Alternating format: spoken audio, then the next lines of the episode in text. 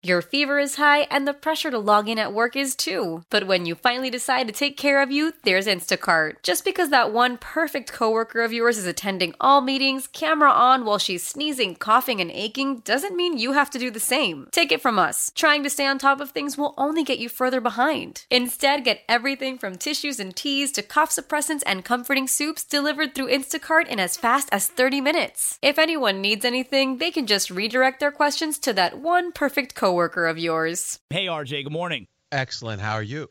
Good, good, good. So let's let's start out with the Dolphins, okay? Dolphins and Cardinals, and we've done this before, all right? While the Dolphins are a nice little team this season, they are historically terrible at home when it comes to to covering. Okay, so Dolphins and Cardinals.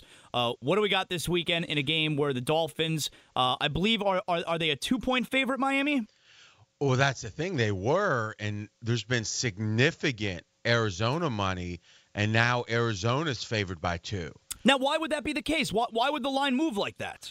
You know, I, I, to me, what's been driving Miami this year when it comes to professionals is the offensive line, is the health. So I know Pouncey's out, right? So how's how's Tunsil? How's the left tackle look right I mean, now? Tunsil's dealing with an injury situation. He's going to play. Uh, you know, and and he let the world know that he's going to be playing with pain. He's, he told everybody I'm hurting. Right. So Tunsil's playing hurt. I mean, Albert's dealt with injuries this year, and like you said, Pouncey's out.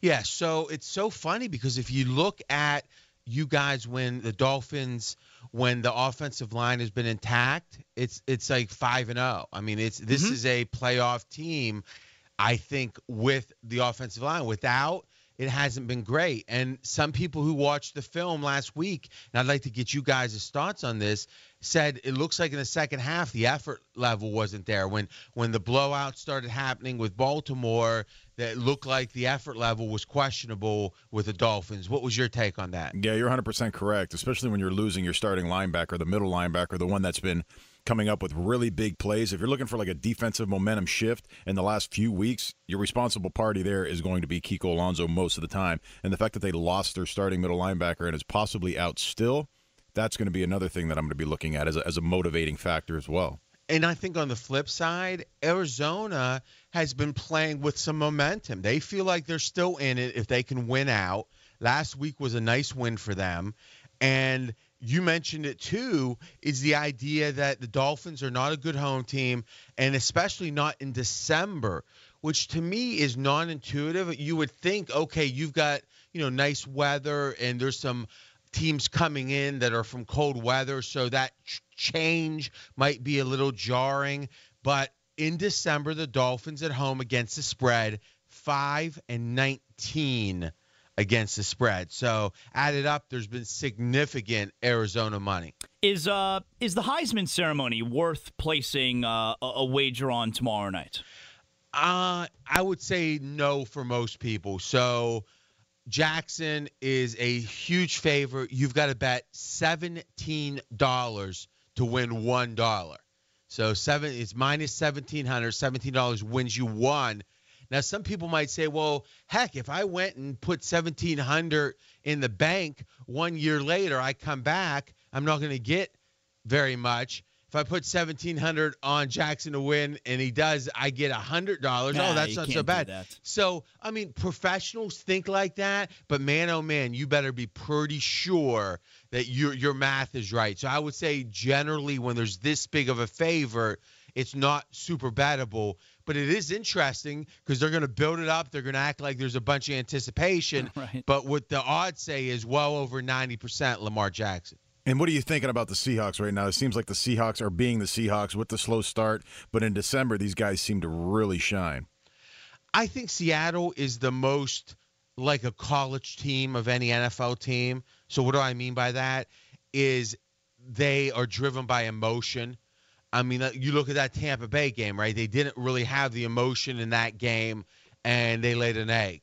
And then when they get going, I mean, to go into New England, you know, with Gronk, you know, with the team intact pretty much, and win is one is the hardest thing in football right now. Maybe going into Seattle and winning is the only thing harder. So I agree with you. This is an impressive team.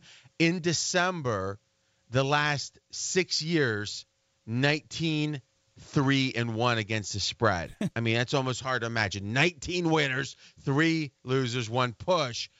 And it makes sense, right? It, that is intuitive because physical teams tend to get better as the season goes on because the opponent they're they tend to be more beat up as the season goes on and they can't deal with that physical quite as well. Now talk about another team good in December though. Aaron Rodgers in December has won at home, right? Because Green Bay has a great home field too. So you got Aaron Rodgers a quarterback. You're home. It's December. 14 straight wins straight up, 12 1 and 1 against the spread. So this really, really is two teams that play well late in the year. I actually lean towards Green Bay because if you're getting Seattle's favored by three. So if you got, uh, you know, you hardly ever lose at home, especially in December, and you're getting points. Yeah.